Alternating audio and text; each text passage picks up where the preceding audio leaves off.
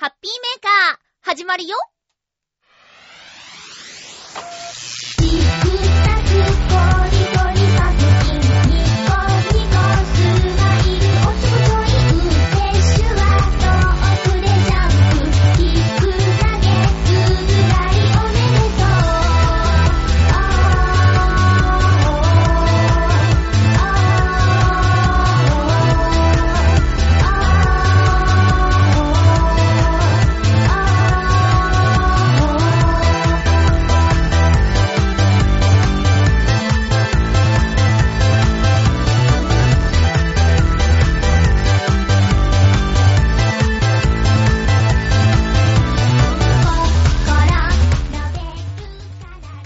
月14日、まゆっちょのハッピーメーカー。この番組は、ハッピーな時間を一緒に過ごしましょうというコンセプトのもと、ちょあへよ .com のサポートでお届けしております。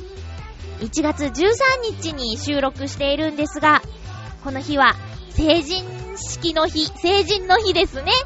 え、私もですね、夜勤が終わって、駅を利用した時に、晴れ着姿の新成人の皆さんを見て、いいなぁ、と、自分が二十歳の頃のことを思い出しました。皆さんも成人の日を迎えると、ちょっと自分の二十歳の頃、どうだったかななんて思い返してみる方もいるかもしれませんね。今日は話したいことがいっぱいです。1時間最後までお付き合いください。よろしくお願いします。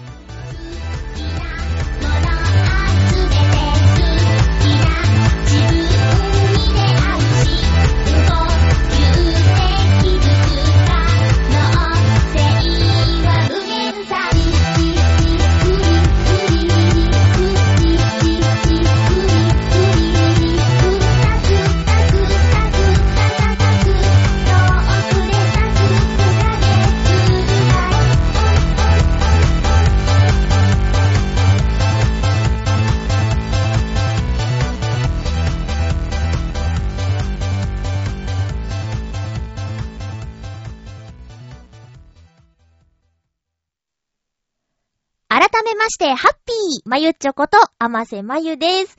えー、自分は、まゆっちょはですね、1979年生まれなので、えー、っと、1999年の5月に20歳になったんですが、2000年1月に成人の日でお祝いしてもらえる世代なんです。で、調べてみたんですけど、やっぱりね、私の思い出の通り、えー、イタジェラでもね、いつからハッピーマンデー法なんて施行されたんだみたいなこと言ってましたけど、私たちにとって、まあ、イメージの中の成人の日と言えば、1月15日であると。私も1月15日が成人の日だっていう感覚のままなんですけどね、自分の成人の日が、初のハッピーマンデー法の月曜日の成人の日だったんですよ。すいません、ちょっと無音危なかったね。そう、初だったの。でね、私は成人式に参加してないんですけど、まあ、高校出て、東京の専門学校通ってて、で、えー、まあ、夏休みだ正月だとかあんまり帰らない人だったんですよ、私。まあ、逆に母親がこっちへ来ちゃうみたいなね。で、会ってないわけじゃないんだけど、自分が岡山に帰ることはなくて、地元岡山なんですけどね。で、えー、成人式は参加したいとは思ってたんですけど、このハッピーマンデー法により、1月10日月曜日が2000年成人式の日だったんですよ。でね、月曜日に、まあ成人式ありますと。で、成人式の後って大体同窓会みたいな飲み会でしょう。大体ね。呼ばれればですけど。でよ、でよ、で月曜、次の日火曜、学校あります。朝から。無理じゃん地元帰れないでしょ。ねえ、学校が休みならいいですけど、でも学校休んでまで成人式参加したくなかったんだよね。当時あの、学校って言っても声優の勉強している専門学校だったんで、休むなんてありえなかったんですよ。でね、帰れなかったというか帰らなかったのかな？なんですけど、えー、この年、2000年の1月15日に、成人式をやってくれていたら、この15日は土曜だったんですね。で、翌日日曜だからさ、日曜のうちに帰れば、月曜の学校は大丈夫じゃないですか。これ悔しいって散々当時言ってたんですよ。なんで今年変えちゃったんって言って、もうずっとね、こう、状況組はブチブチ言ってましたね。そのまんまにしてくれてれば、成人式参加できたのにっていう子がね、状況組は結構いた。なんかね、その記憶があったから、あれ、もしかして私たちが最初なんじゃないかなってね、ちょっといたじら聞きながら思ったんですよ。うん。そんな成人の日の思い出なんですけど。なので、晴れ着とか着てないんです。うん。まあ今思えばね、着てさ、イェーイみたいな写真とかね 撮りたかったよ。ねえ、まあ去年、1年前の成人の日は、雪で大変だったねっていうことも今日夜勤のね、お掃除の職場でみんなで言ってたんですけど、あれちょうど1年前かなんて言って。ちなみに、昨日の夜は、夜中はね、なんでこんな暖かいのっていうぐらい、シャツ1枚でも大丈夫なぐらいでね、あれ信じられないねなんて言ってたんですけど、皆さんの身の回りの方で成人になられた方とかいますか ?Facebook でね、あの、記事があったんですけど、同い年のね、この一番下の妹が成人になりましたって書いてあって、わあ、すごい年の差兄弟だなーなんて思っちゃいました。で、私たちと同じって言ったら34の年なんですよ。で、今20歳ってことは、ちょっと前に志田未来ちゃんと三浦春馬くんでドラマあった14歳の母っていうの覚えてます？あれ14歳の母だったら34歳で20歳の子供だよなとか、したら14歳で、ねえ、いや、産んだら大変ですよ。もちろん大変なんだけど、そしたら今の私、成人の子供がいるんだとか思ったら、わーなんてね。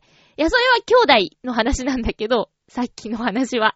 だけどちょっとドラマと絡めて、年の差計算したら、そうかーなんて思って。体的には、ありえない話じゃないんだなーなんてね。えー、そんなこと思ったりしました。まあそんな13日過ぎたんですけど、えー、14日の放送なんですけど、年賀状が、チョアヘヨ宛てに送ってくださった方の分がですね、手元に届きました。あのー、13日の午後かなに、あの、チョアヘヨのお姉さんがですね、ポストに入れといてくださったんですけど、私そのまま出勤しちゃったんで、実際手に取ったのは1月14日なんですよ。なんか、あ、1月13日か。月曜になってからなんですけど、すいません、遅くなって。で、誰かから年賀状来るかなと思ってリスナーさんの分すって用意してあったんですよ。だけど、7日過ぎたらもう年賀はがき使うのってあんまり良くないみたいだね。寒中見舞いは、年賀はがきはあんまり使わない方がいいっていうのは調べて知ってるんだけど、それ使って送っていいっすか？いや、非常識なのは承知しているんだが、あのー、使っていいですか？だいぶ遅くなっちゃったけど、メッセージ、しっかり書くんで。えー、っと、今回、年賀状いただいたのは、水なぎさん、七星さん、天狼さん、コージアットワークさん、大空さんということで、普段ね、メールくださらない方も、年賀状はくださっていてすごく嬉しいです。あともうずいぶん前の話になっちゃうんですけど、クリスマスカード。白い北風さん、ありがとうございます。毎年ね、サンタランドさんからの、えー、お手紙を白い北風さん経由でいただいているんですけど、ありがとうございます。番組聞いてくださってるんですかね？カード届くってことは私のこと忘れてないってことですね。ありがとうございます。あとね、もうだいぶ遡っちゃいますよ。先週ちょっと話せなかったんですけど、クリスマスプレゼントに、あのー、えー、らいもんもらっちゃいまして えっと、モンハンやってるっていう話を番組でしたと思うんですけど、あ、ちなみに、ネギリンゴの二人、ゆっこちゃんとなつひちゃんもモンハンやってるっていうことなんです。いつかね、三人で借り行きたいなと思ってるんですけど、あ、中根さんとかで四人とかでね、新年会の日とかやりたいですね。そう、モンハンをね、やってたんですけど、本体は弟に借りてたんです。3DS LL。ちょっと本体買ってまでゲーム多分ハマんないだろうなと思ってたから。で、弟に借りてやってたんですけど、弟についに、1月中に欲しいゲームが出るから返して欲しいって言われて、ああ、じゃあ私、モンハン全然やってないし、お礼としてソフト付きで本体返そうって思って。で、もこれでゲーム卒業しようって思ってたんですよ。そしたらですね、なんと、これね、言、言わないでとは書いてなかったから言いますけど、水なぎさんから、はは、本体と、あの、ディズニーのゲーム、結構 CM とかやってるやつのセットでいただいちゃいまして。いや、ちょっとね、まあ、本体の価格とか、見たことあったから、自分で買わなきゃいけないのかなって思ってた時とかに、で、ちょっと、いやいや、こんな、こんなのもらえないですよ、みたいな感じでメールして、そしたら、あ、でも手紙に書いてあったのかな？手紙に書いてあったんですけど、なんかイベントでもらったもので自分はもう持ってるからっていうことで、喜んでもらえる人に持っててほしいみたいなこと書いてあって、もう、もう、ハマってます。モンハンにはハマらなかったけど、このディズニーのゲームね、面白いの。ただね、私がゲームをやらない理由、一つ思い出しました。あのね、嫌いじゃないとは思うんですけど、これがあるから嫌いっていう、時間が過ぎるのがね、嘘みたいに早くって、ゲームをしたがために一日がなくなるみたいなね。私多分ね、センスがないからもたもたするんですよ。で、多分、そんなに進んでないのに時間だけものすごく過ぎるっていう現象が嫌で、この半日私ゲームしかしとらんってなるのが嫌で、ゲームやらない、だなってね、思い出しました。で、ディズニーのゲームね、いや、な、なんでしょう。その、弟に言わせれば、動物の森的なやつって言ってて、動物の森って、ハマってる人結構いますよね。まあ、それがどんなものなのかって、ディズニーのそういうものなのかみたいな認識なんですけど、まあ、殺伐としてない感じ？あと、なんだろう。なんて平和なんだろう。ポイントを稼ぐのがね、挨拶をすることなんですよ。で、その挨拶も、挨拶をすることによって得られるカードが溜まると挨拶も増えるみたいな。このゲームは挨拶をするゲームなのかっていうのがまず一つと、あとね、カフェのオーナーっていう役職がいただけるんですけど、カフェのオーナーとして、そのオーナーを切り盛り、カフェをオーナーを切り盛りしていくんです。あれ？カフェをオーナーとして切り盛りしていくんですよ。で、そのためには、素材を集めるんですけど、例えば、クッキー作るから、小麦粉の実とか、あと、リンゴの飲み物作るからリンゴの実を集めるだとか、カフェを飾り付けるから丸太を集めて、チップとデールの家具屋さんに持ってって作ってもらうとか、なんかそんななのよ で、プーさんの森に行って、ラビットの畑を借りて、拾った種を育てるとか、で、収穫するとか、ドナルドの釣り堀行って魚釣るとか、なんかそんなやつなんですよ。で、街を歩いてる人の困っている話を聞いて、その相談に乗って助けてあげるとか、なんてゆるいんだなんてなんて。でもね、戦闘モードもあるんですよ。カフェのオーナー兼、魔法使いだから私。魔法を使ってですね、奪われた宝物を取り返したりするんです。なんと、魔法使いなんです ってね。ハマってますね。でもほんと気をつけなきゃいけないから、なんかある時には開かず、もうほんとちょ、ちょっともう今日はやっていいかなっていう、あと寝るだけみたいな時にやって、でもほんと寝ないとダメだからってパターンって閉めるみたいな感じでやらせていただいてます。水なさんほんとすいません。ありがとうございます。大事に使っております。ねえ。モンハンもね、続けましょう。続けましょう。おかげさまで続けることにしました。はい。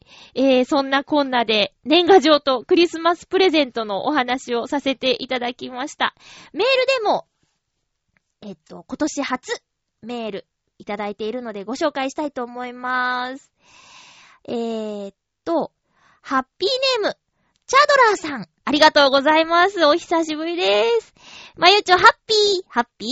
そして、遅ればせながら、明けましておめでとうございます。明けましておめでとうございます。まゆっちょ。はい。え、今年の目標、お化粧をするって、去年も言ってなかった？言った。確か、一昨年も言ってた気がする。言った。ごめんなさい。だからさ、今年はなんかね、多分やんないけどって言ったでしょ？でしょ？じゃないよね。すいません。えー、まずは、人揃い買っちゃうっていうのはどうでしょう？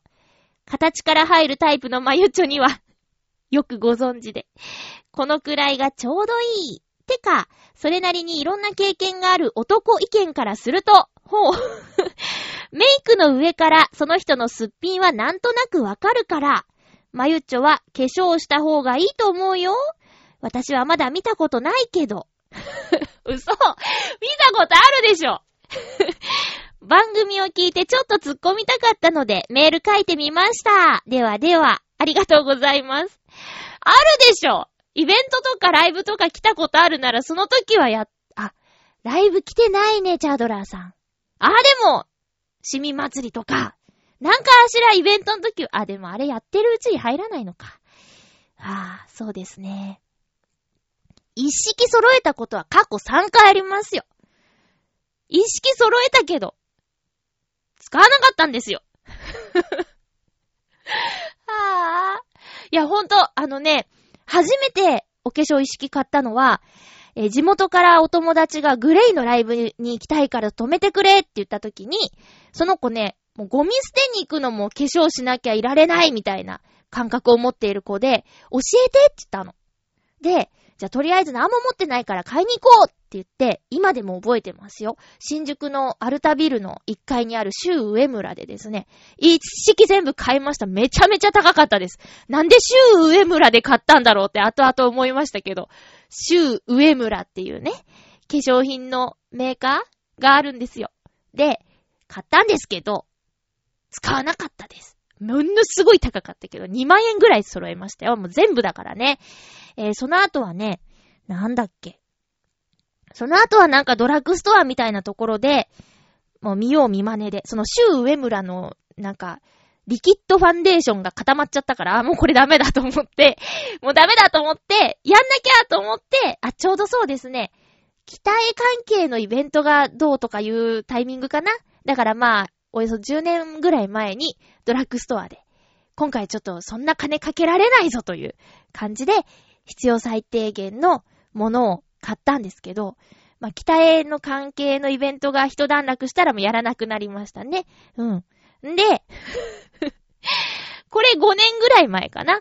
またあのー、なんだろう。ライブとか、5年？そうですね。そう、イベントとかライブ、あ、結婚式の司会だ結婚式の司会として、人前に出なきゃいけないとかなった時に、これまたあの、岡山の同級生で、もうこっちでバリバリお仕事してる女の子に付き合ってもらって、ほんともう今回はやるって言って、今回はちゃんとやらなきゃダメだ。30歳になるんだし、私アラサーよみたいな感じで付き合ってもらったあゆーらっていうね、彼女のおすすめのお化粧品、デパートの1階に行きましたよ。デパートの1階で、カウンターのお姉さんにやってもらいながら、買ったけど、まあ、司会の時以外は使わなかったね。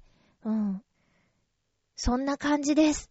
まあ、5年おきに買ってるのかな今年また買うタイミングなんですかね。厳密に言えば来年でもいいのかないや、ダメだ。いやいやいや、ほんとにね、すいません。なんだろう。なんかね、もうね、もうこうなってくるとね、お化粧する方が違和感なわけですよ。お友達にしても。で、はい、まゆちお化粧してるじゃん、今日って言われるのが苦痛なのね。ほっといてくれと。そっとしといてくれって思うんですけど、でもまあ突っ込むよね。いやもうね、タイミングを完全に逃しました。恋でもすれば、するのかしら。へへん。教えて、ミッチェルさん。お化粧今度教えて。もうダメだ。チャドラさん。メッセージありがとうございました。もういっそチャドラさんに聞いた方が綺麗になれるかもしれない。いや、でもさ、あれね。それなりにいろんな経験がある男の意見からするとってとかがなんかかっこいいですね。ありがとうございます。今日は、その他にもお便りいただいておりますが、あ、これちょっと関連なので、ここでご紹介したいと思います。ハッピーネーム、コージーアットワークさん、ありがとうございます。まゆっちょハッピー、ハッピー？同窓会の女子って本当に年齢がわかりませんね。みんな化ける化ける。中には最近ジムに通い出したとかで図に乗って、え私いくつだと思う？とか聞いてくるやつまでいます。はははえー、同級生やっちゅうねん こら、旧姓平松あゆみ、お前のこっちゃ反省せえ失礼しました。昔の友人と話すと、ついつい言葉が当時のものになってしまいます。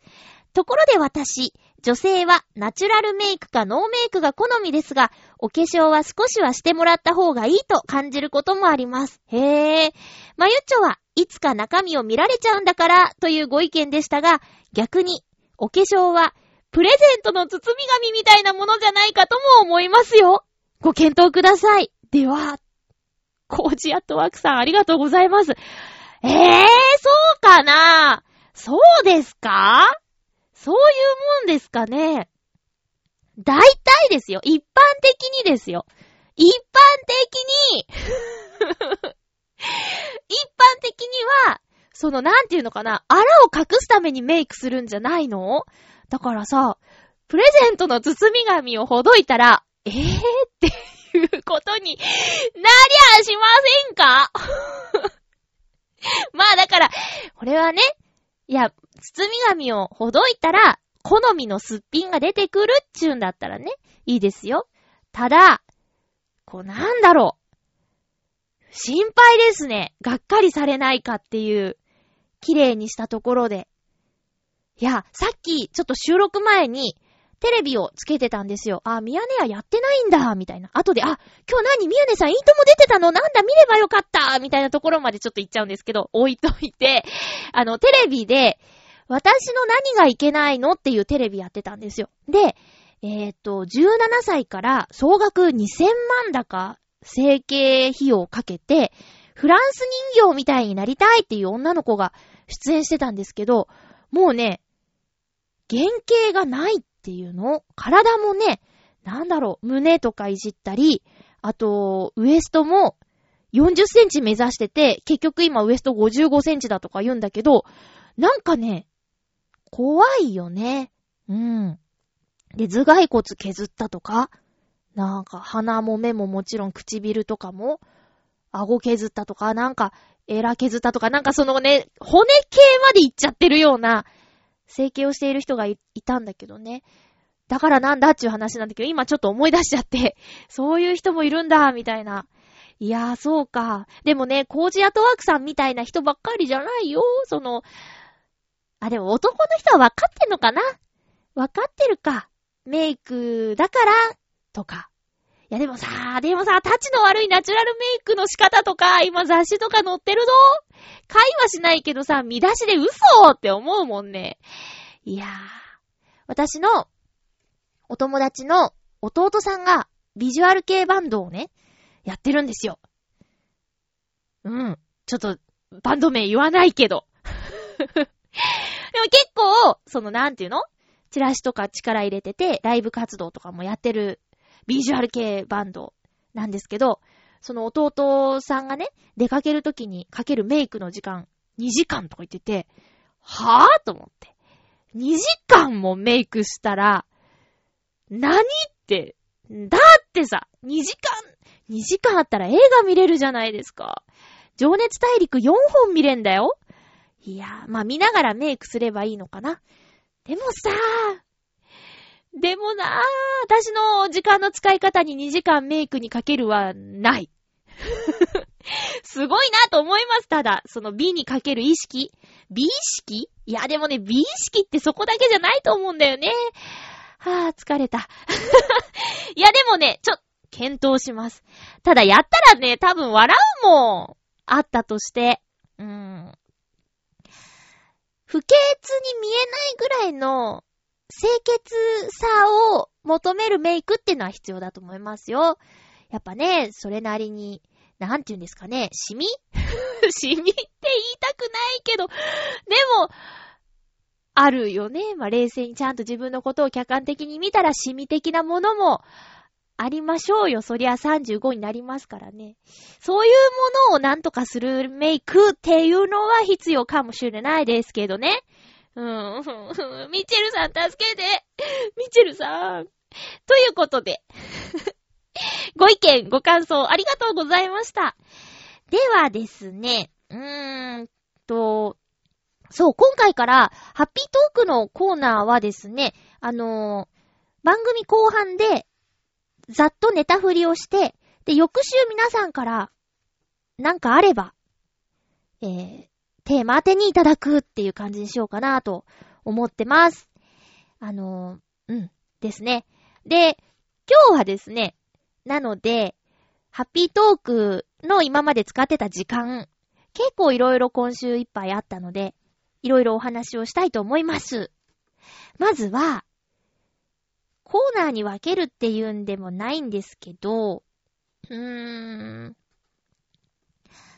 でも、おすすめの話題ということで、コーナータイトルいきたいと思います。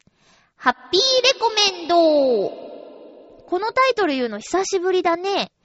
えーとね、まずその1、えー、渋谷ヒカリエで行われていた和風総本家豆助っていいな店に行ってきました。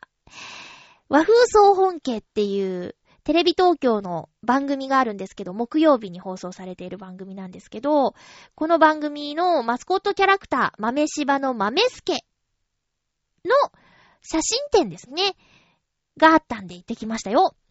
えっと、1代目、初代からいて、現在12代目の豆助、12代目の豆助の写真展です。で、走る、寝る、遊ぶっていうテーマに分かれてパネル展なんですけども、ほんとその豆助だらけなんです、会場。割と広かったんですけど、大小様々な、えー、大きさのパネルがバーって並んでて。で、えっ、ー、とね、会場に来てた人は、私が行ったのは平日の午前中だったん、昼頃か、昼頃だったんですけど、そんなに、あの、ごった返すって感じではなくて、ほどほどに人がいて、で、年齢もカップルで来てる人もいれば、友達同士、あと、おばちゃんの団体、おじいちゃんとかもほんといろいろな世代で来てて、ちっちゃい子も来てて、豆酒系なんつってね、来てたんですけど、いやー、それがね、みんな口を揃えて、かわいい。豆助かわいいね。まあ、何もみたいな。みんなちょっとね、1オクターブ上がるみたいな。気持ちがね、こう、ふわーって高揚してる感じが伝わってくるっていうか。私も、豆助大好きで、あの、テレビももちろん見てて、CM 前の豆助に、うわーとか言ったりするんですけど、その会場では私ちょっと観察の方に走っちゃって、うわーなんかみんなニコニコしてるなーみたいな感じでね、えー、見てたんですけど、えー、豆助店、ここのね、いいところ、もちろん館内撮影禁止なんだけど、フォトスポットを用意してくださってて、えー、1枚、豆助と落ち葉のパネルと、あとは和風総本家のオープニングで使われるような日本家屋の縁側のセットがあってね、そこで豆助と記念撮影ができますってなってて、もちろん撮ってきました。確かブログにアップしてるんでね、まだ見てない方は見てください。実際の豆助ってこれぐらいなんだっていう豆助のパネルもあったりして、なんかね、実感しました。あ、こんなちっちゃい子がこんな頑張ってるんだっていう感じで。で、残念ながら、えっ、ー、と、1月13日で、えー、東京では終わってしまったんですけど、これから各地回るとのお話なので、もし皆さんの近くに、この和風総本家、豆助っていいな店が来た際には、犬好きな方はぜひ行ってください。猫派の方もね、多分目がね、トローンってなっちゃうと思いますよ。以上おすすめ。和風総本家豆助っていいな店でした。もう一個おすすめ。これはね、あのー、たまたまなんですけど、さっき、ちょっと話す内容を考えながら、チョアヘヨのいろんな番組聞いてたら、えーとね、元旦1月1日配信分の匠の館でお話ししてたことと今回話したいことが被ってたんですよ。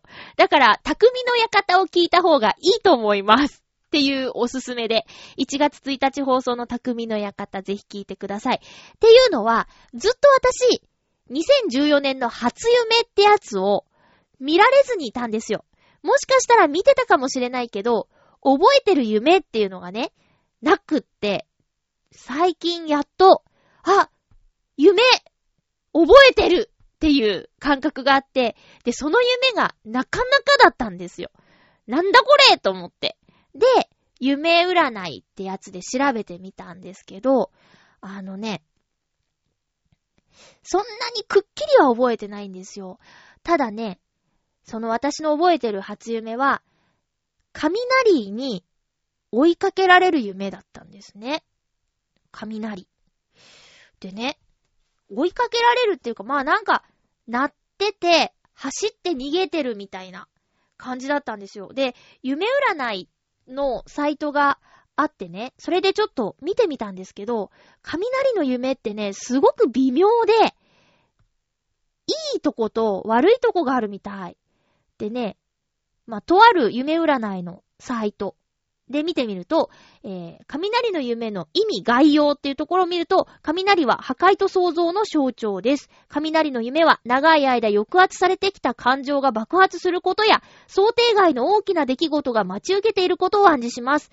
稲妻が光る夢は人生に大きな変化をもたらすひらめきがあることを、稲妻と共に響く雷の夢は、あなたの大躍進のチャンスの到来を、雷に打たれる夢は、あなたの環境に大きな変化が起こることを、雷が近くに落ちる夢は、あなたが人と対立したり、身内や知人の病気をそれぞれ暗示しています。っていうね。これね、ちょっと自分が打たれたとか、落ちてはないと思うんだけど、うーん、まあ、雷の夢なんですよ。だからまあ、いいことがあるような、悪いことがあるような、みたいな初夢でした。なんかね、走ってたのは覚えてる。走ってたんだよね。うん。一人じゃなかったんですよ。ある方と走ってたんですよ。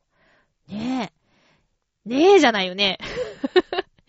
で、で、で、こういう話をしようと思って、匠の館聞いたらね、私知らなかったことが知らなかった、うん、多分知らなかった。初めて聞いたことなんですけど、あの、初夢に見たら縁起がいいとされている夢。一富士二鷹三なすび。これね、あの、有名ですよね。でもね、続きがあるんですよって、匠さんがおっしゃってました。これちょっとね、匠の館でも言ってたんですけど、ちょっと言いたいから言っていいですか？匠さんから聞いた話なんですけど、てか、匠の館を聞いて、得た情報なんですけど、えー、一富士二鷹三なすび、四川五タバコ六座頭。続きが六個まであるんですって。で、一富士二鷹三なすび。一富士は富士山ね。二鷹、鷹です。鳥ね。三なすび、なすびね。野菜でしょ？うん。で、四川、線、センスの線、扇、末広がりで縁起がいいとされている。五タバコ、タバコ、嗜好品のタバコ、えー、煙が上に登るタバコ。縁起がいいんだって。えー、六砂糖。これお砂糖じゃないみたい。えっ、ー、とね、砂糖一の砂糖。琵琶法師の通称を砂糖というそうです。毛がない。怪我がない。という、ダジャレかい、おい。つってね。そんなことを匠さんもおっしゃってましたけど、なかなか面白いですね。なんか、ナスビより扇の方が縁起良さそうに感じるのは私だけでしょうか。一富士二鷹三ナスビ、四川五タバコ六砂糖。皆さんの初夢はどんなでしたか？ということで、えー、夢の話でした。ではこの辺で、お便りをご紹介していきたいと思います。私の初夢の暗示するところは何なんでしょうかねちょっと気にしてます。えー、お久しぶりの方からお便りいただいております。ハッピーネーム、旅人さん、ありがとうございます。まゆちょさん、おひさハッピーニューイヤー おー、全部入れてきたな。ハッピーニューイヤー。お久しぶりです。実に4ヶ月半ぶりのメールです。ありがとう。相変わらずバイトの忙しい日々が続いていますが、本日なんとか合間を縫ってメールを送ることができました。どんだけ忙しいんだってね。私、DS で遊んでるぞ 前回のメールで、夏休みの鉄道旅行で四国に行ってきたが、ホテルが取れなかったりと予定が狂いまくり、半分失敗したという結果に終わったと言いましたが、年始に四国リベンジと称した鉄道旅行に行ってきました。その結果、前回の目標だった四国の JR 線全線走破を成し遂げることができました。突然ですが、ここで、お初で GO! あー、コーナーね。お初で GO というコーナーあります。今回の旅行において、東京高松間は生まれて初めて寝台特急に乗って移動しました。ちなみに、サンライズ瀬戸の B 寝台の個室です。半分カプセルホテルみたいで寝心地良かったですよ。車内で横になって寝て移動したのは31年前に乗った今は亡き寝台急行銀河以来です。へぇー。今はないんだ。銀河。いつもは中途半端に倒れるリクライニングシートに座って寝て移動してましたからね。ただこれはハプニングと言えるのでしょうか出発して、ん？出発したのは元旦の夜で、この日のお昼に両親が新年の挨拶にやってきて、昼と夜にご飯を食べまくってしまったからなのか、翌朝の寝台特急の車内でお腹を痛めてしまい、悶絶してしまいました。結局道中のドラッグストアで携帯用のセイロガンを買う羽目に。ああ、大変だたね。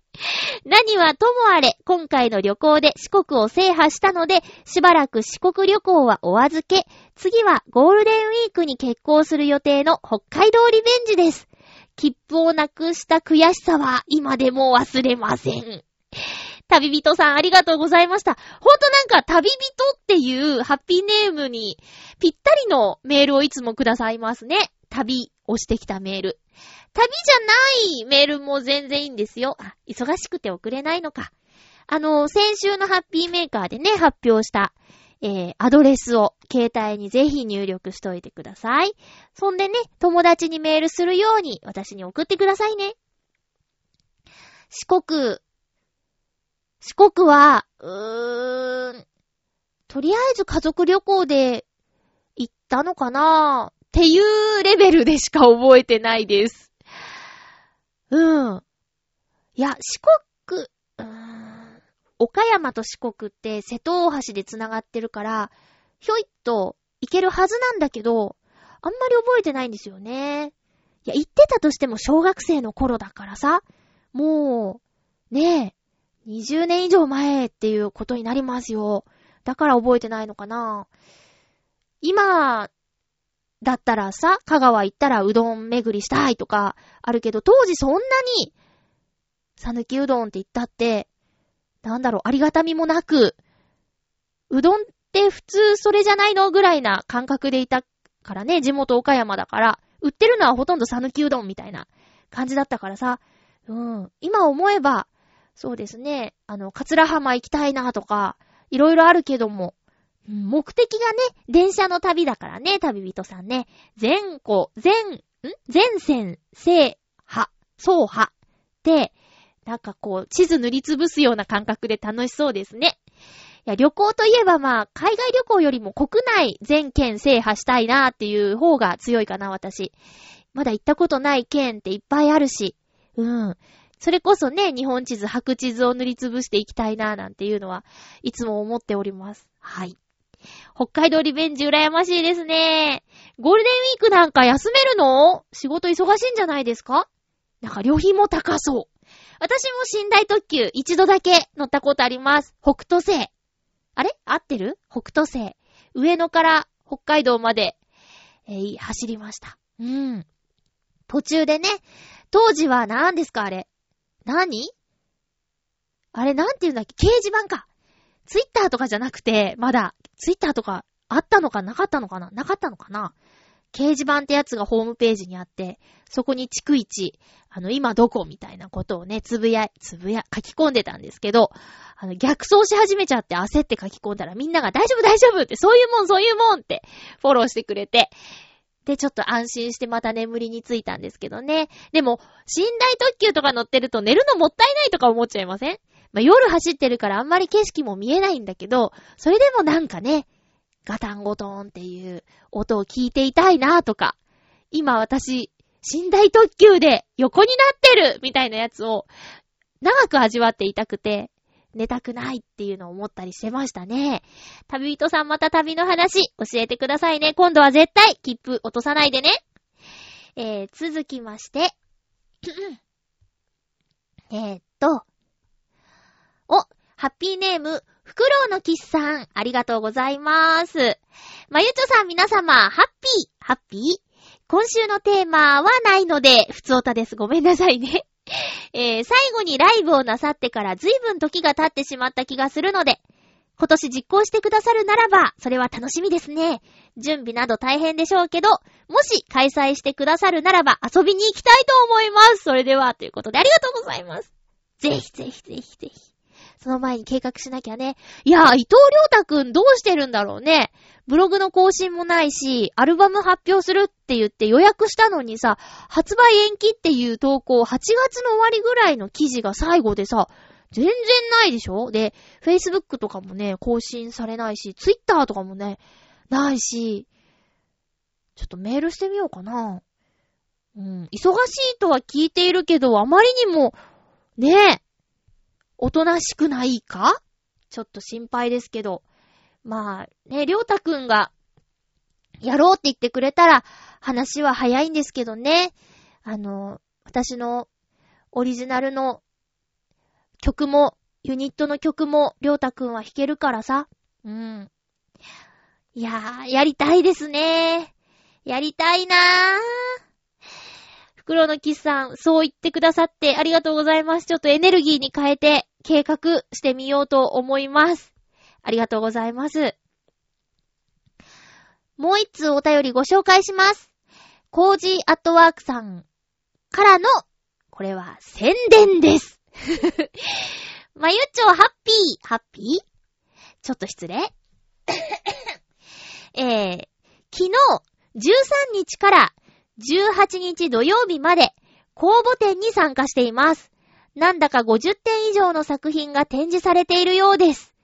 この個展には人気投票があり、最多得票作家は後日個展開催ができるそうです。というわけで、展示ナンバー3番と4番に清き1票これさ、見てないで1票したら清くないじゃん。見てから選ばないとね。あ、そうそう、公募展やってるのは、銀座の猫専門ギャラリーショップ、シャトンドミューです。東京メトロ銀座線丸の内線日比谷線銀座駅から徒歩およそ7分、JR 新橋駅から徒歩およそ5分、資生堂本社ビルの裏手、ソニー通りにあり、ビル1階は蕎麦所池谷です。開館時間は12時から18時30分。15日水曜日はお休みで、最終日の18日は17時までです。では、ということでありがとうございます。一回ね、シャトンドミュー行ったことありますけど、猫好きな方にはたまらない空間となっております。あの、ギャラリーの方がお茶を出してくださったりしました。うん。飴とかもね、ありました。で、ショップとギャラリーに軽く分かれてて、で、ショップの方で私ポストカード気に入ったものがあったんで買いました。いや、絶対ズンコさん好きだろうなと思って。これね、言ったかな？ズンコさんね。ズンコさん多分大興奮だったと思うよ。でもね、面白いのが、あのー、ネバーギブアップルのゆこちゃんとなつひちゃんも行ったんだって。で、そこで気になったものが同じくポストカードだったっていうね。ポストカードの作家さんにぜひお伝えください。面白いですね、と。あの、映画のポスターのパロディのやつね。猫神家の一族とかさ、犬神家の一族のパロディの猫の絵にしたポストカードとか、私が買ったのは E.T. のパロディで、猫の爪と人間の指がこうピッてなって、いてって書いてあるやつとか、私好きですね。うん。あとなんだっけ？えっ、ー、と、スターウォーズの、えー、っと、うん、パロディのもあった。帝国の、あ、帝国の逆襲、帝国が定まる時間って書いてあったんだよね。餌の時間のことかな？うん。そんなんとかあって、面白いですよ。パロディ、好好きな方もぜひ。コージーアットワークさんの作品、きっと50点の中で一番いいと思うから、見て投票してくださいね。個展できたらすごいですね。作品ならいっぱいあるでしょう、コージーアットワークさん。古典できるように応援しております。さて、えーと、は、あ、ちょちょちょ、まだね、ちょっとどう、どういうタイミングでやろうかなって感じなんですけど、行きましょう。ハッピートークの振り。振りです。えー、次回のハッピートークのテーマの発表と、ちょっと軽く私がもうここで喋っちゃおうという、こう、うん、時間になりますが、えー、次回のテーマがですね、髪のお手入れっていうことで、髪、ヘアの方ですね。髪の毛のお手入れのことについて話したいと思いますが、テーマとして皆さんよろしくお願いします。実はですね、私、あのー、前髪をね、一時、えー、あげなさいっていうことをね、言われていたんですけど、まあ、周りの人から不評で、えー、もともとそうですね、一重で、で、彫りが浅くて もうね、友達、身近なね、12、3個上のお友達が、あの、平たい顔族代表とか言ってね、結構ショックだったんですけど、でもまあ自分のことはそうですねって受け入れて。で、そんな人間がですよ、おでこ出したら平たい面積が増えて、余計に平たくなるから、あの、良くないってその、まあ私は信頼しているお友達に言われたんですよ。で、自分もおでこを出した自分の姿に全く納得いかなくて、なんかなーって思ってたんですけど、もうこれは、自分がね、そんなおでこ出してることでいつも悶々とするぐらいだったら、もう私は前髪を作ろうと思ったわけです。で、前髪って、髪の毛伸びるの早いのかな ?1 ヶ月に1回ぐらい切らないとちょっと鬱陶しくなってきちゃうんですよ。で、自分で切ってたこともあるんですけど、やっぱりね、下手くそなんですね。前髪切った？ってこう会社の上司に言われたりするんですよ。だからこれはもうプロの手に委ねようと。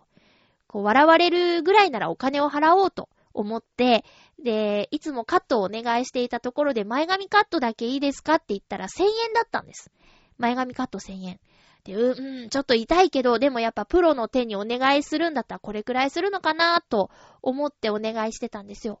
でもね、ある時、もう今日絶対切りたいっていう日があっ、で、その時にね、定休日だったの。いつも言ってたところが。で、どうしようと思ってプラプラしてたら、あの、前髪カット500円っていうお店があって、なんと半額じゃないかって、そのお店に行ったんですよ。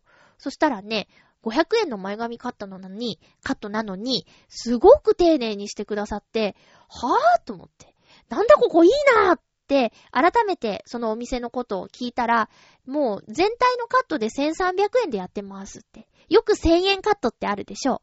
で、そこは1300円なんですよ。で、シャンプーとかなくて、で、あと、カラー、パーマもしてなくて、カット専門なんですって。で、でも、なんでこんな丁寧なのに、こんな安いんですかって言ったら、そのシャンプーとか、いろいろなことををなしにした分、えっ、ー、と、回転率もいいし、あとはもともと銀座で切ってた方なんだって。で、自分で独立してお店を出すにあたって、えー、銀座とかって8000円とかカットするとかの7000、8000円とか。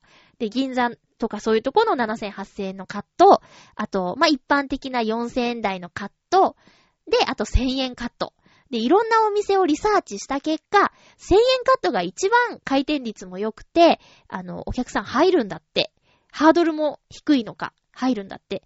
で、まあ、技術に自信もあるから、1000円じゃなくて1300円にしたんですっておっしゃるんですよ。で、わーと思って。で、そういういろいろな、を省いているから、カットの時間が、だいたい20分か、全部切っても20分か、長くてもまあでも15分から20分で終われるのね。でもさ、美容室とか行ったらさ、まあなんだろう、ゆったりした時間の提供っていうのもあると思うんですけど、うーん、まあ、だいたい1時間ぐらいかかっちゃうし、行きたい時に予約が取れないとかね、なんやかんやいろいろあるんですよ。で、もうね、すっかり、12月からかな、そっちのお店の方に行くようになったんですよ。で、前髪カット500円で、で、全体を切っても1300円なんですね。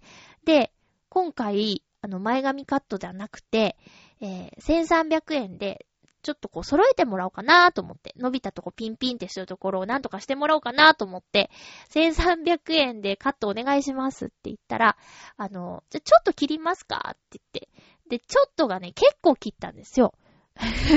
そしたらね、あの、周りのいろんな人に、あれ？髪切ったの？って笑いながら言われるんです。でね、なんかこう、髪切ったの？笑いって結構傷つくなぁと思って。で、何が言いたいかというと、皆さんは、あの、どんなところで、髪を切ってますか ?1000 円カットだよっていう人とか、もう子供の頃からの行きつけの床屋さんだよとか、あと、美容室でおしゃれに切ってもらってるよとか、なんかいろいろちょっと髪を髪のお手入れについてのエピソードを送っていただければなと思います。あとは、私は、えー、カラー、カラーっていうのをしたことがないんですけど、えっ、ー、と、もし、金髪にしたことがある方とか、なんていうの？色を抜いたことがある人、痛いって本当？とかなんかね、いろいろ気になることはあります。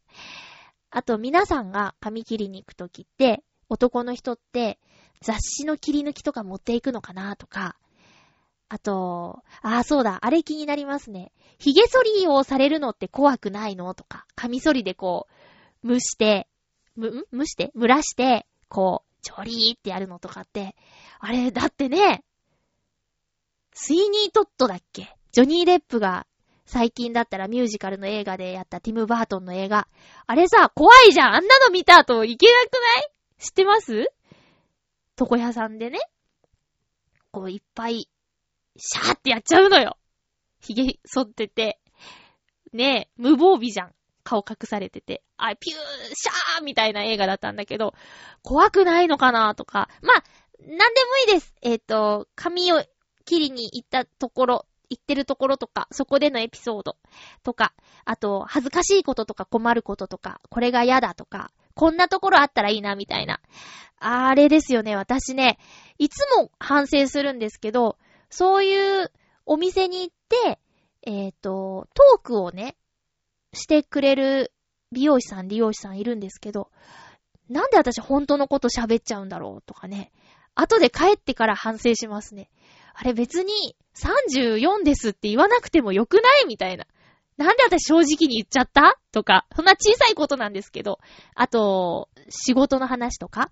これさ、別にね、騙すとかね、悪い意味じゃなくて、ちょっと別の人間になったっていい瞬間じゃないですか。なんで私夜中バイトしてますとか言っちゃったんだろうとか。声一本でやってますって言ったって別にね、悪いことじゃ、悪いか。悪いかって思っちゃうから悪いのか。いや、そんなこととか、なんかちょっと美容室、髪切りエピソードお願いします。えー、っと、先週もご案内したんですけど、チョアヘヨ .com が主催で、えー、類活イベントが開催されます。前回の放送でちょっとね、言い足りなかった部分があるので、えー、追加情報としてお知らせいたしますと、えー、類活は1月25日土曜日14時から、えー、っとね、市民活動センター、東西線浦安駅から徒歩数分のところにある柳通り沿いにある市民活動センターで14時から開催されます。で、言い忘れたことなんですけど、定員が20名。で、要申し込み。当日申し込みもかって、入場無料。で、申し込みが必要っていうことをね、私言ってなかったね。でね、申し込み先は皆さんおなじみの、ちょあへよ .com のアドレス。ちょあへよ、アットマーク、ちょあへよ .com まで、えー、類活イベント参加希望と書いて、懸命に書いて、で、参加者のお名前、年齢、性別、連絡先を明記の上、メールでお申し込みください。とのことでした。えー、私も行きたいと思っています。行く予定です。はい。なので、会場でもしお会いできたら声かけてくださいね。